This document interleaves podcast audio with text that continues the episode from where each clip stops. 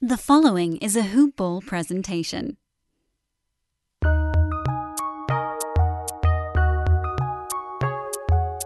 Welcome to the Fantasy NBA Today podcast.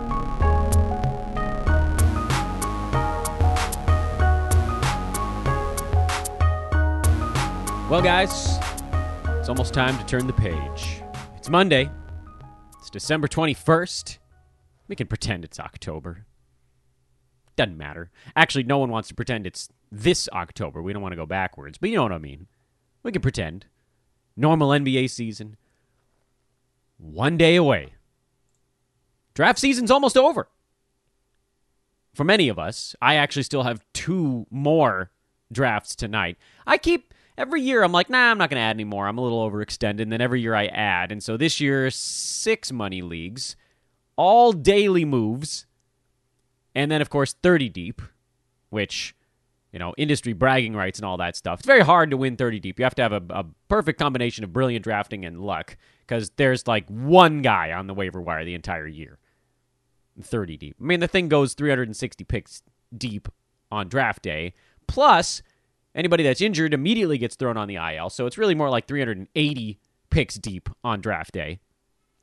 So, whatever. That one's not super important.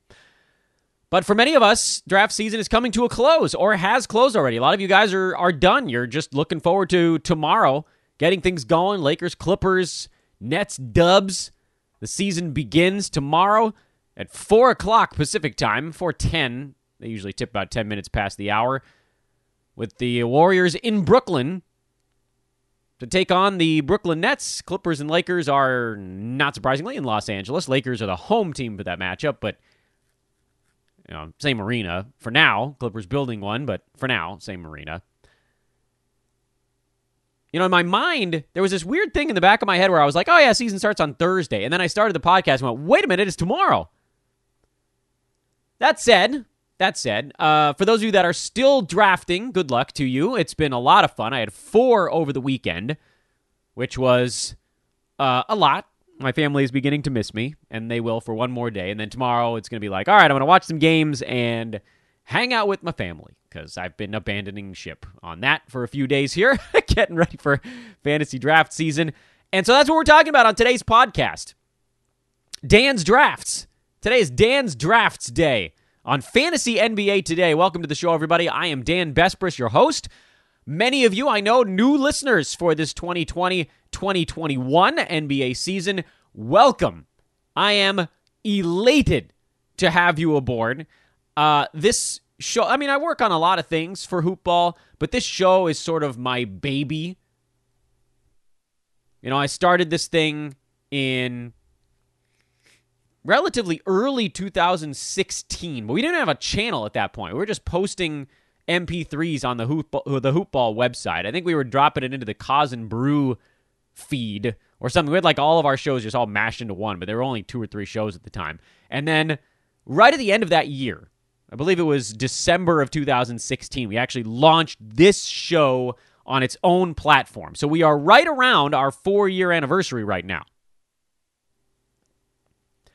It was not until a year after that that we actually moved on to a legit podcasting network. So it's kind of the three year anniversary of when we became a real podcast, a real powerhouse. And we've just been growing ever since then. And so I wanted to start today's show because tomorrow is, is opening night. So today is sort of my opportunity to, to get a little mushy at the beginning and say how much I appreciate you guys. This is fun for me because I know people are listening.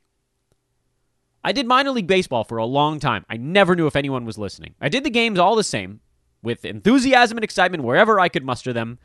Although I distinctly remember a game that my precious Bakersfield Blaze lost to the, the Modesto Nuts something like 20 to 3 and I spent 3 innings talking about how far you could go on $150 of gasoline. That was a rough day. But this is different. I can I can just look at the numbers and I can say, "Oh, cool, that's how many people listened to this podcast." And it just gets bigger every year. And every year I look at it and go, "I can't believe this is happening." I can't believe I get to spend an hour every day talking about fantasy basketball And more people continue to listen to it. And many of you, I guess, like it. So thank you. You guys are incredible. Thank you for rating the podcast five stars. Thank you for hitting that subscribe button that moves us up the charts so that other people can find the podcast. Thank you for tweeting at me and retweeting things about the podcast. You guys have been a big, big part of every bit of success this show has had. And I do thank you again from the bottom of my heart. Please follow me on Twitter. Those of you that are new to this these proceedings, my Twitter account is at Dan Besbris. D A N. Dan, you should be able to spell. Besbris, you should not be able to spell because it's weird and it's uh, probably Yiddish. It's B as in boy, E S as in Sam, B as in boy, R I S as in Sam, or just Google search Dan from Hoopball and it'll pop right on up there. So do follow me there. I do a lot of stuff on Twitter. A lot. A lot. This year, uh, those of you that are that have done it before, you guys have seen my fantasy tweet storms about the key things happening every night, what I'm watching for on the card every evening. This year, we'll probably do a tiny bit less of that because, you know, family, COVID, all that stuff. Uh, but I do want to work in some more gambling tweet storms this year. So there's going to be a lot going on on Twitter. That is, again, at Dan Besbris, and I hope to see you there. Big thank you once again to Brewski and Dr. A, who appeared on our Friday episode of this show. If you haven't listened to that one, you can just let it keep on playing after this podcast, and it'll probably go back a day. That was a lot of fun. We talked first round stuff, James Harden stuff, the buzz guys like SGA, Christian Wood, Michael Porter Jr., some of the most uh, the ADP jumpers, I guess you could call them in fantasy basketball. Uh, talk to Brewski a little bit about life. Talk to Steve a bit about just getting his guys like Luka, what fantasy means to them. That was a lot of fun on Friday, and I of course dropped the Dan Besbris Old Man Squad on Friday's edition. Which, by the way, lesson learned for me: I should not put that show out before my own drafts. I learned that lesson the hard way. oh, merciful heavens. Learned that lesson the hard way. Uh, went into some drafts this weekend with people who knew exactly every single person that I'd be targeting. This didn't used to be a problem, even all, even when I had the podcast the first couple of years of this show, because most of the leagues I was in were with friends, friends and friends of friends who eventually figured out I was doing a fantasy podcast, but I don't think many of them had the time to listen to it. Now, a lot of the spots when people leave those leagues, I usually just put out a clarion call on Twitter or on this podcast. And so we're filling slots in leagues of people that are listening to the show. So I'm looking at you guys out there. I'm talking directly to you, listener, who's in my fantasy leagues, knowing who I'm going to pick. This is hard now. It's very hard to win when everybody knows what move you're going to make. I'm still going to get you guys. Still going to get you. Oh, I can't wait. Man, can't wait. Real stuff happens tomorrow. So let's dive into today's stuff. Um, I had set the set the background for you a little bit here on this on this show. I had four drafts over the weekend, but I believe only three of them are uh, relevant to, to your interests, as friends like to say on the Facebook. They are relevant to your interest. The fourth one is an 11 category league. I've mentioned that at times on this podcast before. It plays like a points league, so sometimes I will reference that league in terms of, oh, here's a guy who's interesting in my 11 cat league because it plays like a points league. It has uh, uh, field goals made and free throws made in addition to the other stuff. But that, that's not the one we're going to break down on this show. We'll break down two nine category roto drafts and one nine category head to head draft I had over the weekend. I think if I walk all of us through that draft, my own picks in particular, we can get an idea of sort of how to build our own teams. You can, can get a peek into my brain. And also, we can learn from it. What mistakes were made and how can we correct for them? And so I'm thinking the things that folks have been asking about is probably where we'll focus our breakdown on this podcast. We'll do it in chronological order too. So my first draft over the weekend was on Saturday at 5 o'clock Pacific time. It was my first non mock, and it happened to be with heavily people that either listen to the podcast or follow hoopball closely. I think there's like maybe three guys in that draft that don't. And I probably should have been maybe a bit more aware of that element, of how that would then change the way things went in the draft because most of the mocks I've been looking at are just sort of people. They're hoopball people. They're not specifically fantasy NBA Today podcast listeners, but they're hoopball people. Some of them are Roto World people. You know, you got some basketball monster guys. There's this that that sort of cross section of the fantasy universe and that's pretty good actually really good stuff to know if you're going into a draft of i don't want to say random people but just a normal cross section of friends and whoever usually they don't all read the same thing this draft and then the one that followed it as well heavily people that follow this podcast and uh, me specifically at times, and I wasn't ready for it. I wasn't ready for it. So you guys, I mean, even those of you that are in the draft with me, you probably saw this happening in the middle rounds. Uh, let me just tell you round one because everybody wants to know basically the top 20 and where guys are going. So I'll, I'll just start with that and then I'll break down my own team. So round one, Anthony Davis went first. KAT, Steph were top three. Harden went four, which is just remarkable. And insane. He needs to be he still needs to be going number 1. You could make an argument for 2, maybe an argument for 3. I don't think I mean he should not be falling to 4. Luka Doncic went at 5 and I was at 6, so I was happy that Dame made it to me cuz if I wasn't going to get Steph, my hope was that maybe Giannis and Luka would go before me and I could get probably I would figure it was going to be Steph at that point, but in this draft it might have been Harden. Uh, but that was not to be. So I had my choice between Dame and Jokic, and I went Dame in this draft. Because with Jokic, you get a little bit of everything, but you put yourself in a really tight spot in scoring related categories with Jokic as your first round pick. Because look at the other guys that are going at the the top of the first round. And this is this is not a hard exercise to do, but it's one that we haven't really done on this podcast before.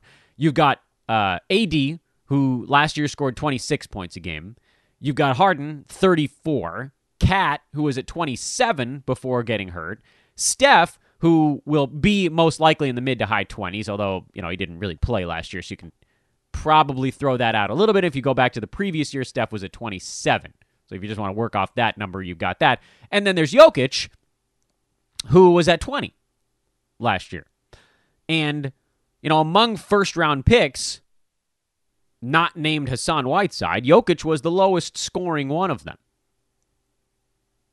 And I'm not, you know, Nurkic doesn't count because he only played a half dozen bubble games. That's different. So we'll just we'll talk pre-bubble last season per game stuff.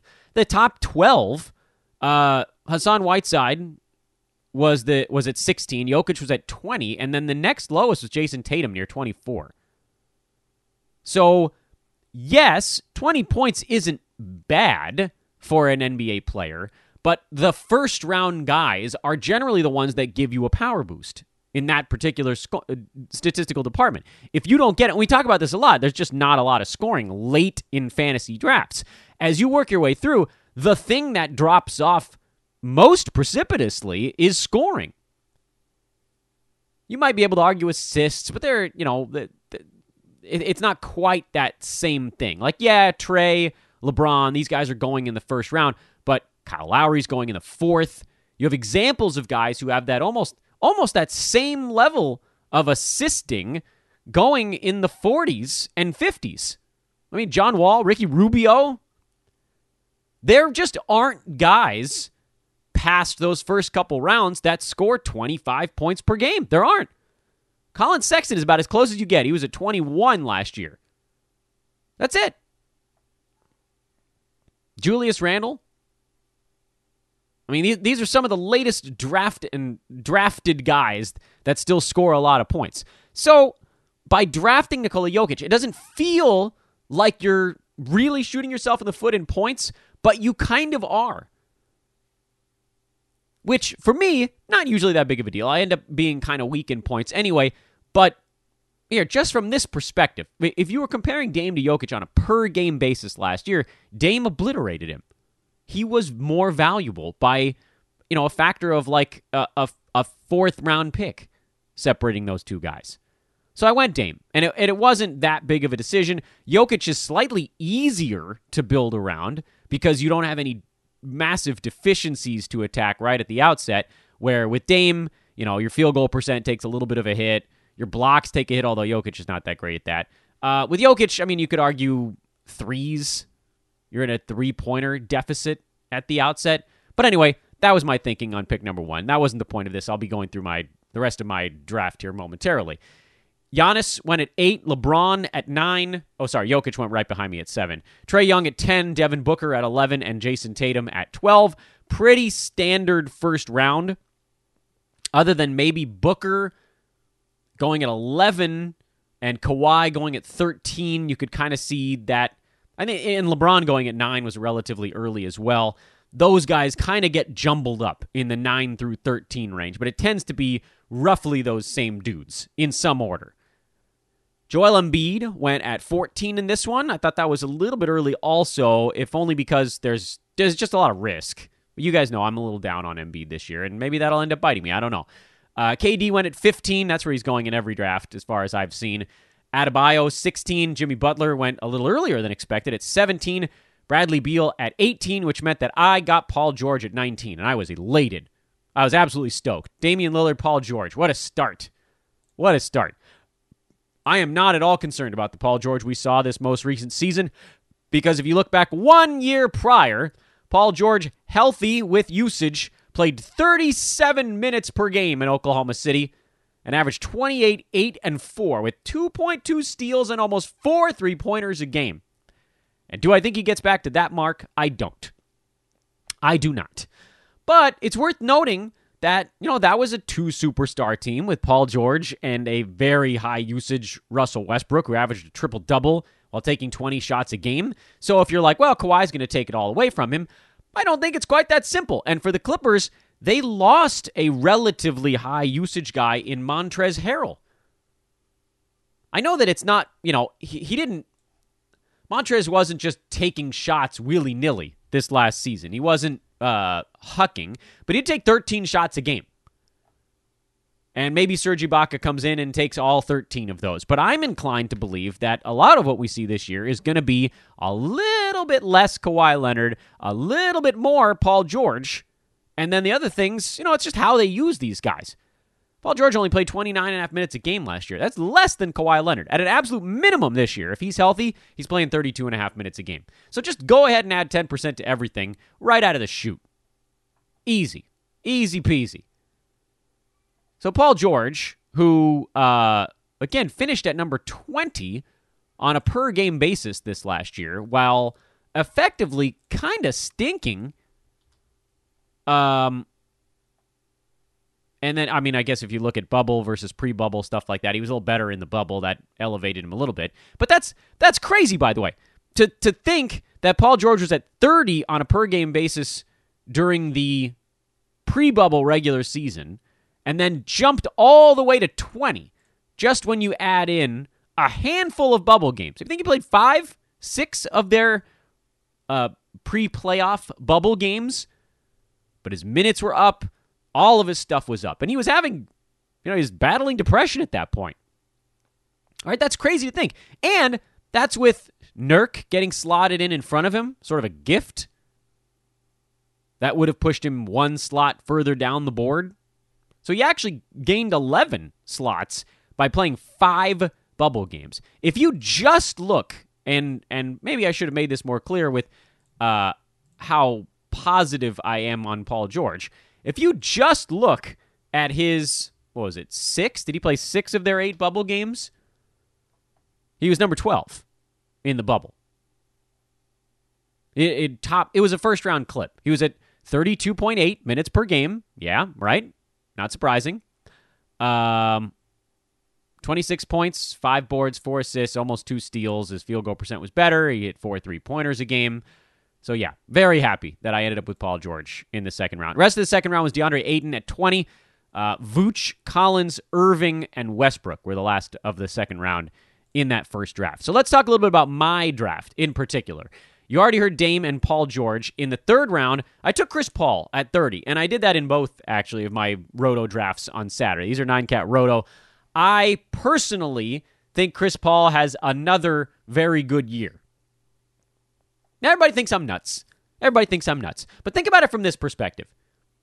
Chris Paul in in the bubble when they were sort of going easy on all of their guys cuz everybody was jockeying to try to play the Utah Jazz in the first round of the playoffs. The Nuggets ended up winning that sweepstakes. Chris Paul only took 11.8 shots per game during his bubble exhibition games. He averaged 16.5 points, 5 boards, 6.5 assists, 1.8 steals, one and a half three pointers. Uh, 46.5% from the field, which was down from his regular season. 96% at the free throw line was a little bit up. Three and a half turnovers a game, which is higher than he's usually at. And that was a top 25 ish clip. I just, I don't know how Chris Paul is any worse on a per game basis than 25. Even with diminished role, I don't see how it happens. So I went Chris Paul. I know I'm kind of leaning into a guard heavy build at this point. I have Dame, Paul George, and Chris Paul. My assists look really good. My steals look really good. My three pointers look really good. My free throw shooting is absolutely magical at this point. Uh, my free, my field goal percent could use some help because Dame was, uh, I mean, not really not bad last year by all accounts. He he was better than expected. He was like around 46%. That's still an ever so slight negative. Paul George, of course, a much larger negative in field goal percent, and, and it's not coming up for him. He's taken a lot of three pointers, a lot of step backs. Dame is just a better shooter. He just is. I don't think there's any arguing that. Chris Paul actually helps in that department by getting another guard who's good at field goal percent. So that helped buttress the Paul George thing a little bit, even without getting a big man. By getting a guard who doesn't hurt you and maybe even helps you in field goal percent, you actually do a lot of positive work there. But my team has no rebounding at all. Paul George may be getting me, what, six, seven this year? Dame is a pretty good. In fact, both Dame and Chris Paul are decent rebounding guards. Paul had five rebounds a game this last year. Dame was at four and a half. Um, Paul George was where the hell was Paul George? Paul George was at about six this last year. Yeah, I mean, that's not going to get it done. So in the round in round four, I started to think, all right, well, where do my where are my needs? And it seemed to me that my needs were pretty explicitly field goal percent, rebounds, and blocks at this point. I didn't have any, I didn't have any big men. Uh, blocks was a huge issue. Field goal percent was a medium issue, and rebounding was probably a pretty big issue as well. So I went Mitchell Robinson a little bit earlier than I normally would. I was debating between Mitchell Robinson and uh, Jonas Valanciunas with my fourth round pick. With JV, I thought, well, maybe there's a, a fleeting hope he gets back to me. Probably not. But if I can only take one of these guys, which one do I think finishes higher this coming year? And I have Mitchell Robinson by a nose. Just by a nose. Last year they were almost neck and neck. Mitchell Robinson was 52, JV was 47. That is, by all accounts, the exact same per game value. That's basically the same. Um, my thought process here is that with JV, you're going to basically get a repeat of last year, which is good. He was number 47. He averaged 15 and 11 with a block, 58% from the field, 73 at the free throw line. So, you know, a big man that doesn't hurt you in, in free throw percent very much, helps you a lot in field goal percent, really good rebounder, and just very consistent. He was also pretty damn healthy last year. Mitchell Robinson, who was right behind him at number 50, was at uh, 10 points, 7 boards, but a steal and 2 blocks, and 74% from the field. Somehow he was actually a bigger positive and also, not sure that this really matters all that much, but Mitchell Robinson doesn't turn the ball over at all. Where JV is relatively low in turnovers, Mitch Rob is effectively zero. He's like adding a goose egg to that, which was important to me because I think Paul George and Dame are going to be relatively high in turnovers. Dame is going to be around three. PG is probably going to be around three. Not that my team was bad. I didn't have, you know, a Harden or a Trey or a LeBron or one of these guys that's in the in the three and a half to five range. But throwing a zero in there means that, and I this argument that uh, that that circulates a little bit that other teams competing at the end are going to rack up turnovers and the teams that quit will not. My thought there is that that's accurate, but that just means that you're competing with the other teams that are still trying. So beat them. It doesn't matter. Like in head to head, I get it. In head to head, I totally get it because you're not. Uh, when a bunch of teams give up, you're going to beat them in everything, and you're going to lose to them in turnovers, no matter how good you are in turnovers. There's actually a re- a way where some teams that give up like two three weeks left in a roto season, you could still beat them in turnovers, and that's just gravy because if you're beating the other top teams that you're fighting with in turnovers, that's a two point swing. So you absolutely should pay attention to them in roto leagues. Absolutely. And with Mitchell Robinson, my other thought is last year was kind of about uh, basically as bad as it gets. He played 23 minutes a game. He didn't seem like he was fully healthy almost at all last year. Learning how to stay on the floor without getting into foul trouble. Free throw percent's not going to be very good for him, but you know, field goal percent is going to be fine.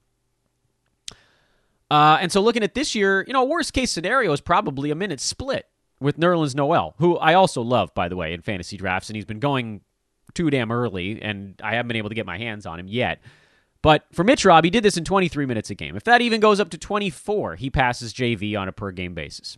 That's it. He only needs one more minute a game. So that's a, that was that was something I was willing to bank on. And then in round five, something weird happened, and I can't fully explain it. I think it had something to do with the fact that um, both of the guys that I thought would get back to me ended up getting scooped at the last minute. And this is not this is bad planning on my part. I thought that Tobias Harris would get to me for sure. This was Dan targeting Tobias Harris round. He was the guy I had all lined up here. I figured, you know, if JV got back to me, I would take him, but I wasn't expecting it. I my backup plan was Tobias Harris, and my backup to my backup plan was sort of an internal debate between Lamarcus Aldridge, Buddy Hield, and Miles Turner, which was weird because Miles Turner's never been a guy that I've talked about on this podcast. He wasn't really a guy I was targeting at all. In fact, I've referred to him as, you know, very boring, safe play this most last season. And it's not that he's terrible. It's not that he's terrible. In fact, Miles Turner was number 53 last year. So, by all accounts, in this draft, I took him at 54. So he could be a one slot value if he does the exact same thing season over season. It's just not really a guy I was targeting. But then when Tobias Harris got scooped up and I started this weird monologue in my head, when you only have 90 seconds, you should not have an internal monologue going of, well, you know, can Lamarcus Aldridge keep up his block performance? Do I want rebounds here? Do I want my percentages guys? Do I want to just pa- and and somewhere along the way, and then I thought, do I want Buddy Hield? And I wrote him off because I had Dame and Paul George, so I didn't need the uh the the scoring in the threes, or so I thought, and I got all twisted up. I got all twisted up because I, I was so laser focused on Tobias Harris, and I was so convinced he was going to get back to me here for my, you know, 18, 19 points on good percentages. Just give me a little bit of everything and and super durable kind of kind of deal at this point. Although my team isn't super risky at, by any stretch. And then the, in that moment, and I don't know why I didn't take Lamarcus Aldridge because very he's very much the Dan Besbris pick here. Lamarcus was number 25 on a per game basis last year. Even with a step back, he beats this mark. But in my mind, I thought, well, you know what? I'm just going to run blocks. And again, it's not a terrible idea. It's just weird and it was a change of direction because Miles Turner is not that great at percentages. He's an ever so slight negative in both of them. His value is almost exclusively tied up in blocked shots, which was not something I needed anymore after drafting Mitchell Robinson, who's probably going to be two to two and a half blocks a game. You don't need multiple of those types of guys. But here I am in that moment, in the end, as the clock's ticking down, and I thought, ah, screw it. Lamarcus is old. He's going to take a step back. At least I know Miles Turner is going to be a top 60 guy who blocks a crap ton of shots. And I drafted him. And I feel weird about it. Looking back again, I don't really hate it, but I really don't like it either. There are too many things I could have done here that would have made more sense to my team build. I needed rebounds more. Even, uh, you know, Mitchell Robinson didn't really take care of that department all that much. So Aldridge, well, not all that much better than Miles Turner there. But if I really wanted rebounds, I could have looked down into the next round at, you know, someone like a Thomas Bryant was probably going to be a better rebounder. Although, I, you know, I admit that might have been a hair early on Bryant. Other guys that went shortly thereafter, uh, Lonzo Ball, I think, is going to have a big year. Rob Covington, I think, will beat this mark. I just got caught in a weird pocket where most of the guys I wanted to draft on my board were guys I wanted to take in the sixth round. And I couldn't come to terms with that in my mind in those 90 seconds. And so I just took a guy who I know was going to be around a fifth rounder on a per game basis. And I'm now very good in blocks. And I'm also still very good in threes. But I still haven't fully solved my rebounding and field goal percent issue. I sure as heck solved my block issue.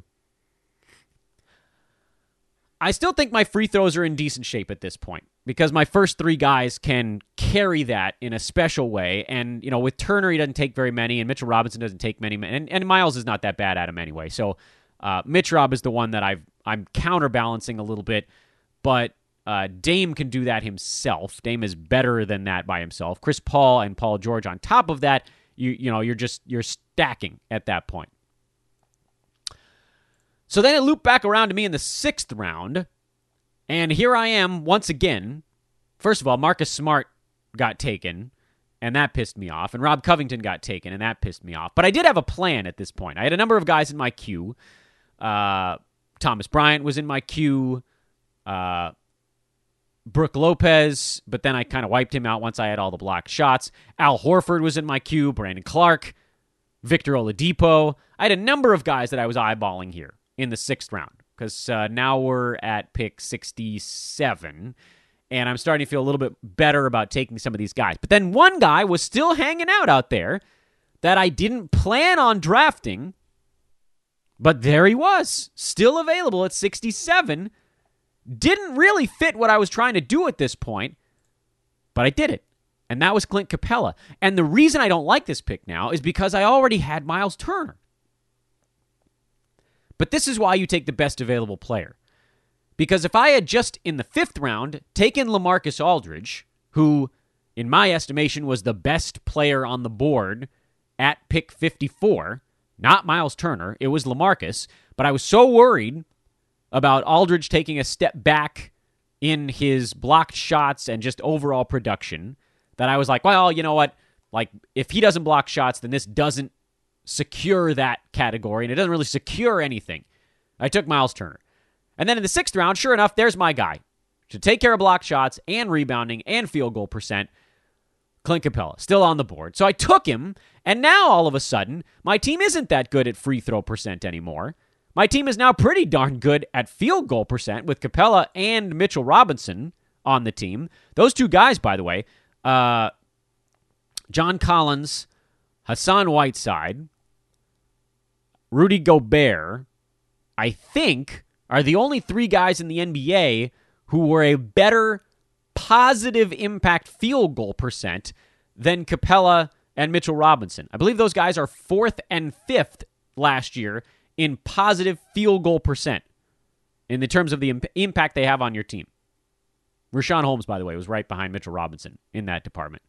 And if Mitch Rob takes any more shots this year, then that becomes an even bigger positive. So that more than wipes out the Paul George negative in that department. Suddenly now I actually have a good field goal percent team. I don't know how the hell it happened, but my team flipped on its nose. My team is now good at field goal percent, meh at free throw percent after starting with Dame, PG, and Chris Paul. My team is now extraordinary in blocked shots Clint Capela was at 1.8 last year. That'll probably come down a little bit. And then Mitch Rob and Myles both are probably over two. What have I done? I've walked myself into a very weird team. Paul George, by the way, blocks half a shot by himself also. Chris Paul Dame, not so much.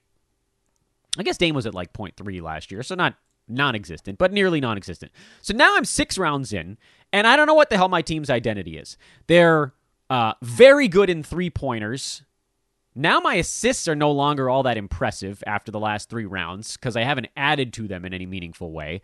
My scoring is I I don't even know at this point. That's kind of middle of the pack also. And I have a team that's uh, pretty good in field goal percent, very good in blocks. I still think I'm pretty damn good in steals because Mitch Robb is going to get a few of those. Myles is going to get a few of those. Capela gets a few of those at the center position as well. So very good in steals, very good in blocks. Suddenly, my team is now very good in turnovers. I don't know how the hell that happened. Steals, blocks, turnovers. Pretty damn good in field goal percent. Pretty, still pretty good in three pointers, I would think, with PG and Dame each hitting about four a game, but, you know, not as locked in as it was before because Chris Paul is going to be a, uh, a, little under two. Myles is going to be a little under two, and then Mitch Robin Capela are zeros. And, you know, sort of, so kind of average in threes, not very good in points, a little better in rebounds, but I call it average. Average in assists, average in free throw percent now. And I've built this weird team by accident. So in round seven, I started to focus back in. I was like, okay, I'm very average in a bunch of stuff. Let's figure out if I can shore some of these things up. So round seven came around.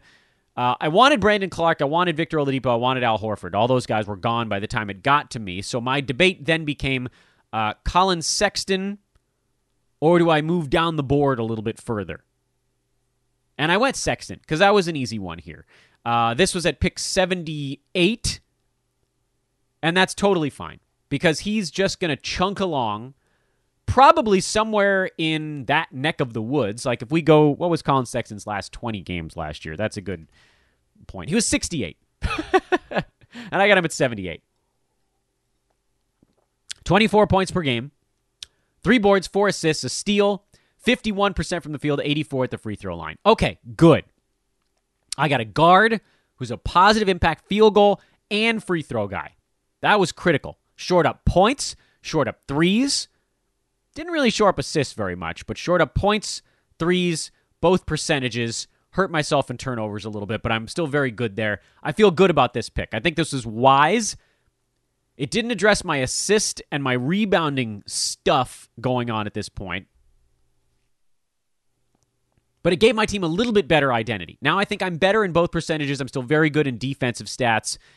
Maybe not quite as good in turnovers, but again, you don't need to, to be the best in Roto there. You just need to be better than the other teams that are going to be there at the end. Round eight.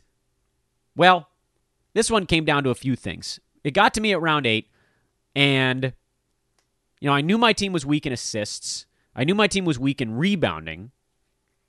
I didn't really want to punch a hole in anything because the guys that were good in those two categories at this point were going to punch a hole in something else I was doing. I also felt like my team was starting to get a little weaker in three pointers, although Sexton helped that a little bit. And I had a dilemma. This is a games cap roto league, and there was a guy on the board here who, when healthy, is a top 40 top 50 fantasy guy, but it's 96 now. You know, eighth round is 90. Uh, okay, so this is like around, around pick 91.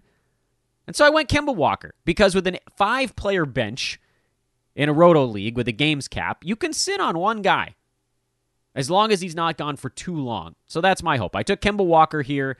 If he comes back even remotely healthy, I keep him on a bench for a week after he comes back just to see how he's playing. But once he's in there, I get myself a, a potential top 40, top 45 guard at 91. That's pretty sweet. I'll take my 45 games of Kemba this year at a top 45 clip. 45 at 45. That's what I'm looking for out of you, Kemba. So I didn't really factor this into my strategy, but obviously this is a big this is a big power boost for free throws, threes, points.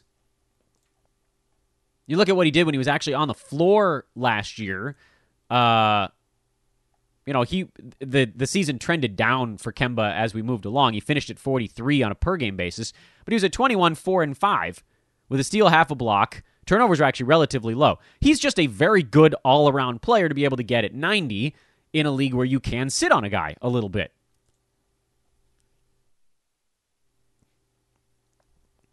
So I didn't really factor that into what I was doing because I don't know what I'm going to get out of him, but that would be a really sweet ad partway through the year. Suddenly my team becomes really, really good in points, threes, much better in assists, Free throw percent becomes very, very good again. Probably will need some field goal percent at some point, and we'll get to that. Round nine, this was sort of a weird one. Uh, I, th- I, I thought Norman, uh, I thought Nerlens Noel was going to get back to me. My plan was to take Nerlens at this point and give myself a little, you know, again percentages, defensive stats, but he wasn't there. Um, and I didn't want to go digging yet. Round 10 was when I was ready to go digging. And so I went Duncan Robinson here. Get a bunch of three pointers on good percentages and just plug and play guy that won't hurt me in any percentage while racking up a truckload of threes. He was number 85 on a per game basis last year. He shot 47% while hitting four threes a game. Cool. Free throws good, low turnovers, easy. Fine. Not exciting in any meaningful way, but I wasn't ready to go do the grab whoever part of the proceedings at this point. And plus, Nerlens was gone, and Norman Powell was gone, and so it was time for me to do something sort of obvious. Round 10s through 15 is where I started to uh, do some digging. You just you sort of go get whatever weirdo you can at the end. Round 10, I went Otto Porter Jr. because why the hell not? You know, um, you know he's he's not going to be the Otto Porter he was during his Washington days. But it's worth noting that two years ago, he averaged 30 minutes a game between Washington and Chicago and was number 40. Great percentages, good steals, threes, rebounds, some blocks, good low turnovers. There aren't that many guys you can get around 120 that could actually be near the top 50. He won't. He'll probably be wildly out of shape.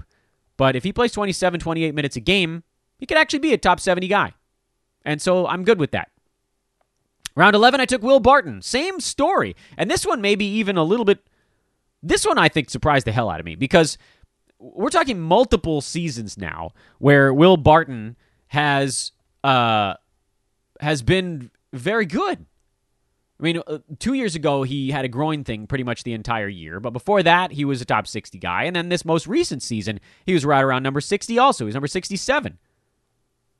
Didn't play in the bubble. Knee has some stuff. But again, if he sits out a week, doesn't hurt me very much in a games cap format. If I can dump him in there for, you know, 58 out of the 72 games and he's a top 70 guy that I'm getting near 130, I don't really know why he's on the board here when some of the other names that are getting taken. Round 12, I went Tim Hardaway Jr. He'll probably end up getting dropped. I don't really need the stats he has, but if he goes big in the scoring departments, I'll let him roll. And then round 13, 14, and 15 was just all fluff. I don't know that any of these guys, there are 36 guys drafted in these three rounds. I don't know if any of them are going to be on a fantasy team by February. So I went Malik Beasley. Meh. He'll get dropped pretty soon, I reckon. Uh, Jae Crowder in the 14th, maybe. Gary Harris in the 15th. He's going to probably get dropped. These are the guys that you're ready to punt at, on a at a moment's notice. I admit I kind of forgot. I meant to take Alec Burks in the 14th, and I got sidetracked by something else. I, I had two drafts going at the same time at this point. Uh, but Burks was kind of the only guy in these last three rounds that I I just forgot about. I was like, ah, shoot, meant to meant to throw that guy in there and forgot to throw him in my queue. Otherwise, this this is this is you know, kind of a fart of a section of a draft. So that was draft number one. Uh, I felt weird about it at the end. Looking back at it now, I think my team is probably still decent. Uh, I would reckon to say probably need some rebounding and assists on this club, and we'll see how that goes. Maybe make some trades in the middle of the season. Easy enough. By the way, this show is brought to you by our buddies at manscaped.com. Manscaped.com with coupon code HoopBall20 you can get 20% off and free shipping on your order. Check them out right now. They have the Lawnmower 3.0. They have the Weed Whacker, the Shears, all of that stuff. You can get it for 20% off. The Weed Whacker is an ear and nose hair trimmer. The Lawnmower, of course, is the full sideburn as a body hair trimmer. The Shears, that's a luxury nail kit. They've got a brand new cologne, Manscaped Cologne, perfect for the holidays. A great gift for a person in your life. You can save that and you can give it on Valentine's Day if you want. That's not that far away now. Maybe we'll be able to hang out with other people by then. Manscaped.com, coupon code HoopBall20. Oh, by the way, our other sponsor here on Fantasy NBA today, mybookie.ag, six days of giveaway. That's what's going on this week. It's Christmas week. The giveaways will be ramping up throughout the week. The promotion today is a NBA early bird double your reload. So your next deposit, they'll match it. They'll just double it. So that's pretty sweet. Only one time rollover. 1x. Oh no, that's excuse me. That's uh one time you can use that coupon. Got to get that right. You can use the coupon one time, uh, and it's a 10x rollover on that. So you know, put in a hundred bucks, they'll give you a hundred bucks, but you got to bet that one 10 times if, before you can just take it out. You can't just take their $100 and then cash it out. It doesn't work that way.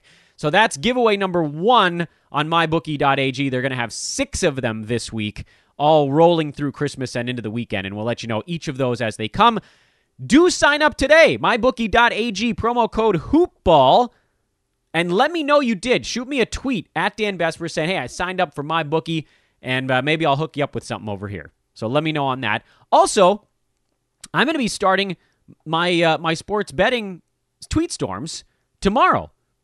So actually, I might do one today, just to just because damn it, I've been excited to do them.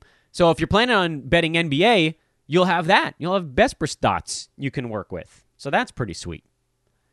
All right, let's do one more draft. I thought I was going to get through three, but I think we're going to be targeting two today, two of my draft results. And we'll do the other nine cat roto draft that happened exactly one hour after the first one. And I had the same pick in both. I was sixth in both leagues.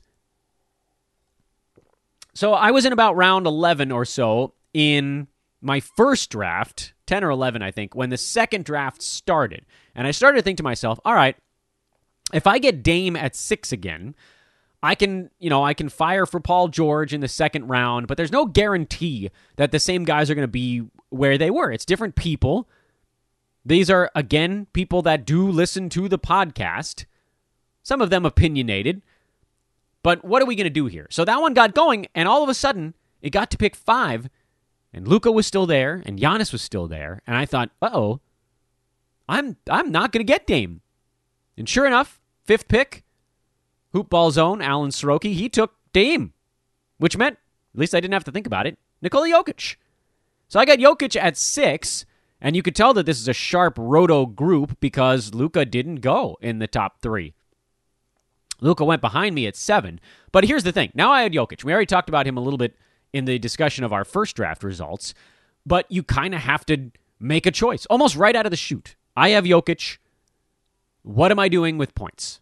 Because threes are easy. You can get threes late, as we said in the other draft. You know, Tim Hardaway Jr. I got late.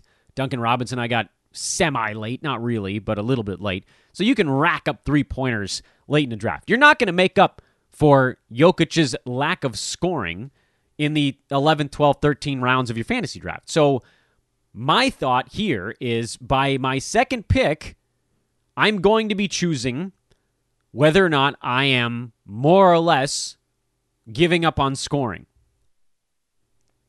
Because if I don't take a guy in the second round that's going to be posting massive scoring numbers, there's almost no catching up. Because look at some of the other guys that are going here. Uh, just the guys around me. You know, who the guy who had Luka right behind me he has this big edge. He can take someone who's a little bit lower in scoring in the second round if he wants to. Someone who has Devin Booker can take someone who's a little lower in the second round in scoring if they want to. They don't have to, but they could. And as it started to loop back to me, I realized that, you know, the team that had uh, Kawhi, had Kawhi and Kevin Durant, that team's going to score a ton. Trae Young in the first round paired that with Paul George. That team's going to score a ton. Booker and Embiid. Giannis and LeBron in that punt team. I mean, th- these teams are going to score a ton. Tatum and Bradley Beal. That team's going to score a lot. Luka and Bam, a little bit less. Regardless, five of the six teams that picked in the second round before it got back to me are to bleed, are to blow me away in scoring. And there's very little that I'm to be able to do about that unless I take guys in the third, fourth, fifth round that I don't really want. And that's not how I wanted to do this. Like, I don't really want to take Donovan Mitchell in the third round. I don't want to be, you know, lodged into having to take like a D'Angelo Russell in the fourth round. These aren't guys I'm targeting, though they are arguably the best scoring options on the board once you get into those next couple of rounds. So it got back to me in the second round. I thought, all right, well, here's our choice. I'm not taking I'm not taking Russell Westbrook because I'm just not going to I'm not going to build off of that type of guy. I'm not going to immediately put a hole in a couple of things. I think there's some guys in the third round I can get. Like I'm pretty sure I'm going to be able to get Chris Paul if I want to in the third round. So do I do Shai and do something wild? Do I go John Collins or do I go DeAndre Ayton? And those are the sort of the three choices that I had settled on with my second round pick. Ultimately, I went Ayton, largely because I, I think Collins is going to have a good year, but I'm not totally sold that he can keep up the block rate all season long or the rebounding rate with Clint Capela in town. So with Jokic, yeah, I have the opportunity to pretty much go whatever way I want. So I went DeAndre Ayton in the second round to cover up one of the areas that Jokic is not that great at, which is blocked shots. And now my team is also very good at rebounding. Jokic and Ayton, top two, very good in uh, both percentages because two big men that can shoot the free throw.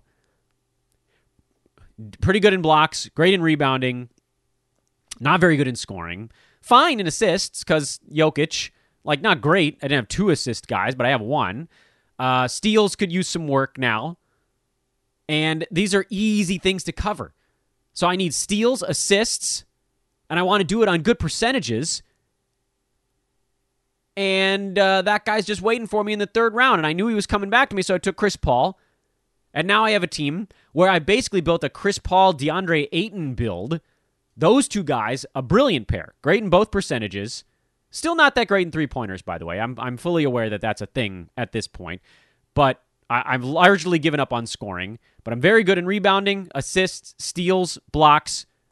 Great now in turnovers after following Jokic, who's relatively low by all first round standards. He's kind of middle of the pack in that group. But Ayton and Paul, pretty low in turnovers for what they do. And all I really need to worry about now is, you know, do I want to go threes or points? Neither, both.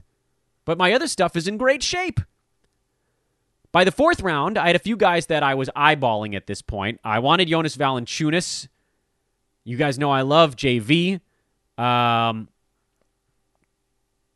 I wanted some more uh, across the board type guys. But somehow, and this surprised me, at pick 43, Domantas Sabonis was still on the board. So I just took him. You know, this was against the, the normal plan I was going on, but he was still out there. And so, for, you know, it came down to Sabonis or Brandon Ingram at this point. I thought Ingram would have been a really nice fit. Good now at both percentages. Would have got me some scoring, some rebounding, some assists. Uh, like both of those, neither one of those guys is all that accomplished in the defensive departments, but just some nice, well rounded guys. And my rebounding is huge now. My rebounding is unstoppable. My field goal percent is unstoppable. My free throw percent is very, very good considering I only have one guard on my team. So that'll be easy to take care of later. Um, if I want to. If I want to. I, I, like I'm just feeling I'm on cloud nine at this point, and I, am looking at this team thinking, you know, I, like the only thing I could really do here would be threes and defensive stats. That's where I'm. That's where I'm hustling.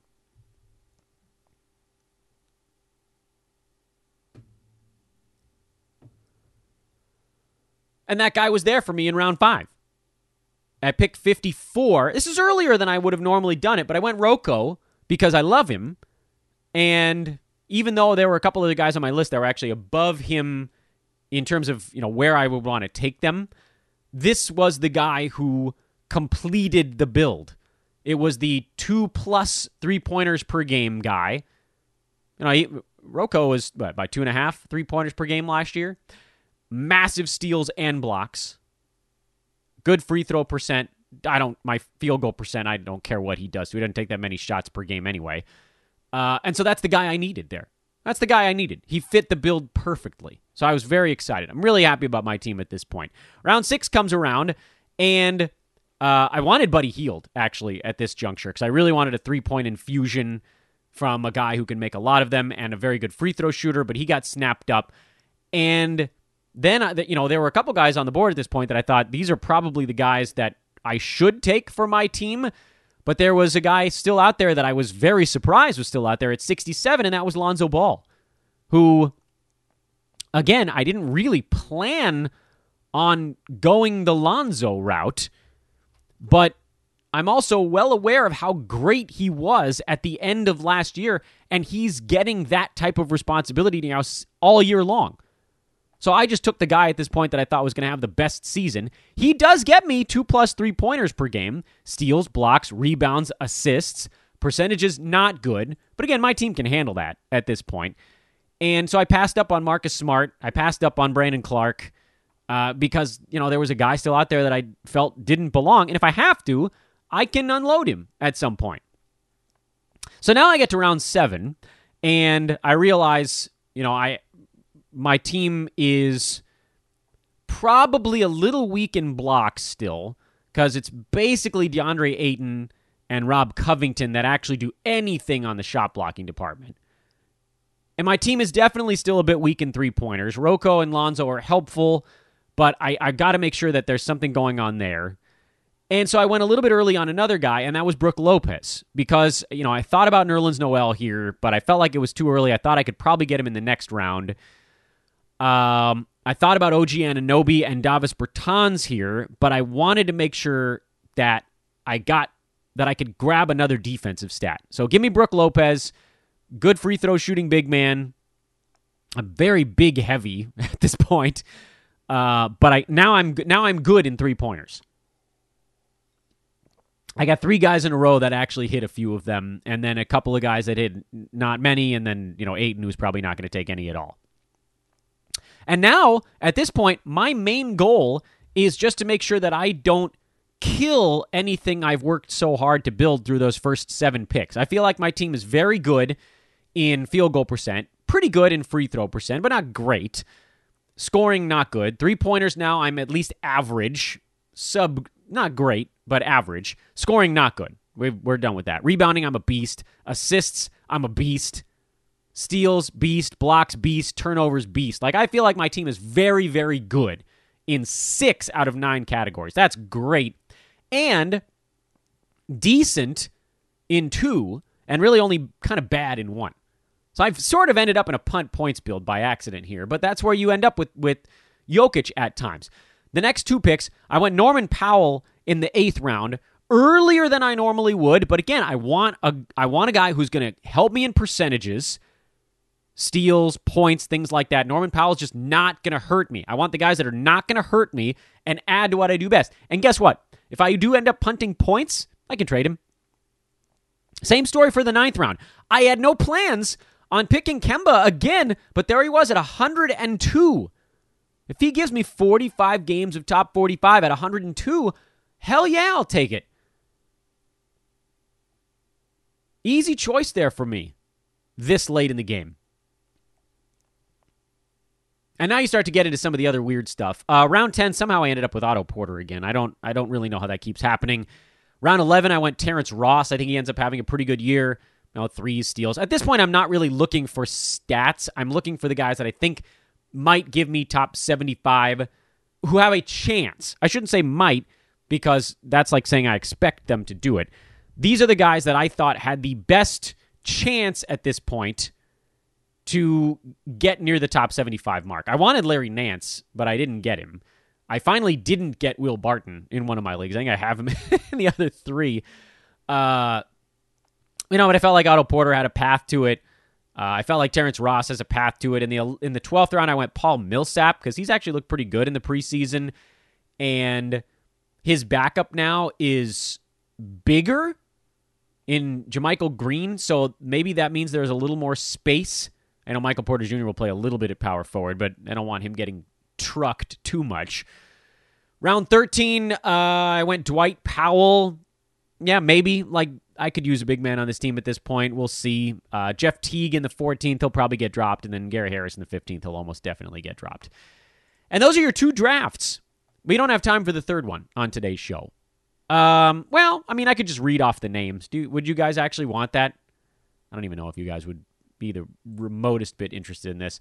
Uh, here, here are the names I got. I had the tenth pick in my last draft. Uh, this one, I it was head to head And I got Devin Booker in the first round, and right out of the shoot, I, I knew I was going to be punting something. Uh, second round, I took Jayson Tatum just because he was still there and he shouldn't have been. Third round, Russell Westbrook, and fourth round, Kyle Lowry. Those are the best players on the board for me. And after looking at my team at that point, pretty clearly uh, a punt turnover team. Because Booker, Westbrook, and Lowry all going to be at least three, probably a, couple of them pushing four. So at this point, I started logging a turnover punt build, and I went John Wall at 58. He'll be a monster in a punt turnover build. Tobias Harris at 63 because I had too many chances prior to that. Uh, and then it's starting to look like I might be a punt field goal percent team too, because I at this point I have no big men. So I went Kevin Love, who's a big man who's not good at shooting the ball. Bojan Bogdanovic, same story, power forward, not a great field goal percent guy. Marvin Bagley, I went in the ninth round because I thought he was going to rack up a whole bunch of points and rebounds, and I desperately needed them because Kevin Love and Tobias Harris were not going to flow me and Westbrook in the rebounding department. Uh, and then I really started to lean into the scoring, basically a punt turnover, punt field goal percent build. So Lou Williams, Will Barton, Alec Burks, JJ Redick, all these guys became Josh Hart. They all became really interesting. I took a DeAndre Jordan in there because I felt like my team needed rebounds. He'll probably end up getting dropped, but we'll see. Like maybe the like I, I actually am a little bit more bullish on DeAndre than most analysts, I think, because I believe that it's going to take at least half the year for uh, the the Brooklyn Nets brass to convince KD and Kyrie that DeAndre is the worst center option between him and, and Jarrett Allen. So in the meantime, uh, we'll just rack up some rebounds to make sure my team is not the absolute worst in that department. I don't care if he's not blocking shots. Clearly, that's become a weak point on this team as well. And this became now a club where I think my team is extraordinary in free throw percent, scoring, threes, assists, steals, at least. Um, and then adequate. My team went from really horrible in turnovers to being kind of adequate in them, but they'll probably lose most of the time. Uh, I'm adequate in um, rebounding and uh, not very good in in blocked shots. Not very good in blocked shots or uh, or field goal percent. So this this became a pretty hardcore like try to win six out of nine categories every week kind of head to head roster. So we'll we'll see how that goes. Um, but head to head, you know, you I, like I, I, never punt in roto. I, I almost think you have to punt something in head to head. If you try to be good in all nine, someone's going to come in who executed the punt in the playoffs and and blister you. It's easier to get a top two seed if you're not punting. If you're good in eight out of nine categories, you know you have an opportunity to win seven to two some weeks, eight to one, six to three. Whereas if you're punting, you know six to three is probably your best case scenario. You're probably not going to win better than that. So you're not going to climb the, the leaderboard real fast. You're just going to slowly accrue wins, and you'll probably be a four seed. But if your team really pulls off the punt, it doesn't kind of matter what your seed is, provided you can be better than your opponent in the five categories you've lasered in on. And like, look at this team that I built, and I would be hard pressed to see this team losing assists, steals, free throw percent, scoring on any week. Like I, I can basically guarantee I'm going to win those four categories 95% of the time. And threes, did I say threes? Scoring, threes, free throw percent, assists, steals. Those five, I'd be very hard pressed to see this team lose on any given week. And then I might luck my way into either rebounding or turnovers if I happen to have a week where my guys aren't playing as much. Uh, probably not going to win field goal percent any week. Although you never know, guys can get hot at the same time. Like Devin Booker's not terrible for as a, for a guard in that respect. I have some guys that are really terrible, but if you know if they get hot on any given week, and I'm almost definitely going to lose blocks every single week. Kind of forgot about that one, so oops, but whatever. Uh, so that that's the head-to-head team, and, and that uh, snuck that in here towards the end of the show. Uh, tomorrow we're going to talk to our old buddy Vince Miracle. We'll celebrate opening day with a uh, reunion. My first ever co-host here on Fantasy NBA today. Happy to have him back around the hoob these days. Last chance, by the way, folks. If you want to get in on the draft season fantasy pass special, which of course for four ninety nine a month you get the uh, Bruski 150. That is, if you know if you're still got your draft coming up tonight. If you have uh, draft tonight, it's got the draft guide in it. It has the DFS pass in it. It has our in season package in it. But what I will say is if you don't have a draft tonight, but are still considering the fantasy pass for the hoopball regular season, wait until tomorrow. Because right now, during draft season, there is a commitment once you get it, you have to get it, you have to have it for X number of months before you can cancel. If you wait until the season actually starts, you can do the fantasy pass for one month, and if you don't like it, you can actually cancel. It'll only run you $4.99. I am so excited about the in season part of this fantasy pass because this year, the DFS pass, which is still included in it during the in season part, and the Discord channel. And I've been talking about that on this podcast for a couple of days, but it is incredible the Discord channel already has multiple hundreds, like oh, multiple hundreds of you guys, and all the hoopball pros, all the analysts are just floating around in there all day long. Questions are flying. We were going to have office hours, but I don't even know if that's necessary anymore because guys are just answering questions all the time. It is access like you've never had before. Frankly, that alone is worth the $4.99 a month. But of course, you're also going to get our new fantasy appraiser tool, which is a lot of the actual statistical tools that people are looking for.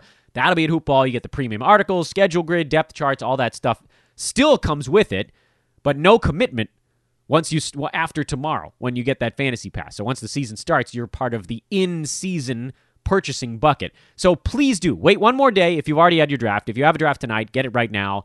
So you get the B150 and all that stuff in it. But if you already had your drafts, wait one more day and then try the fantasy pass with us here at Hoopball. Get into the Discord channel. If any of you listening are subscribers already and are not in the Discord channel, please bother me. We've been sending emails out with the invite link to subscribers but if you're not getting it, like maybe it's ending up in your spam folder or you're having trouble logging in, bug me on Twitter at Dan Besbris. Hit me up or send an email to uh, teamhoopball at hoop-ball.com. Let me help you get into the Discord. Use the stuff that you get with your subscription, or if you don't have one, go get one.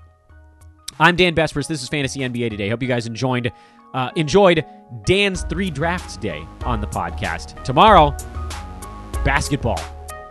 Man, so long, everybody.